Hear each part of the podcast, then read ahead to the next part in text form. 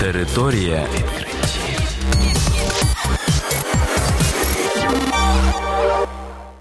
Вітаю вас у програмі Територія відкриттів. Кілька слів про новітнє та надзвичайне. У студії для вас працює Богдан Нестеренко. І сьогодні ви почуєте про наступне.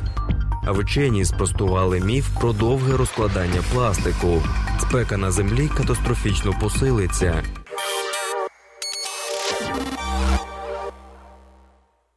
Вчені зі США спростували інформацію про те, що полістирол залишається у природі тисячу років. Фахівці дізналися, що полістирол, один з популярних полімерів для виготовлення пластикових товарів, розкладається значно швидше ніж передбачалося. Матеріал, з якого виготовляють одноразовий посуд, упаковки і теплоізоляційні плити, не токсичний, але раніше вважалося, що в природі він може зберігатися протягом тисячі років. В океанографічному інституті в Вудс Холл і Масачусетському технологічному інституті перевірили цей факт. Вчені перевірили, як п'ять зразків популярних полістиролів розкладаються під впливом сонячного світла і води. Зразки поклали в герметичний контейнер з водою і піддали впливу ксеноновою лампою, що імітує сонячне світло від трьох днів. За цей час полістирол частково розклався на вуглекислий газ і речовини, що розчиняються у воді. Вченим необхідні додаткові дослідження в цьому напрямку, але темпи розпаду пластику оцінили в десятки або сотні років, але не тисячу.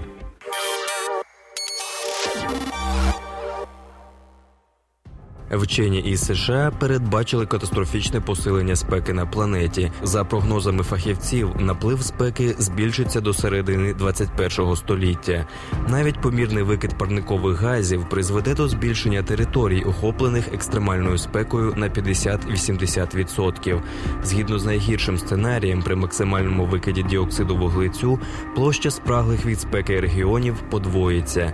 Спека призведе до величезної кількості смертей серед людей похилого віку і вразливих груп. Крім того, виявляться перевантаженими енергомережі в спробі впоратися із спекотним періодом за допомогою кондиціонерів.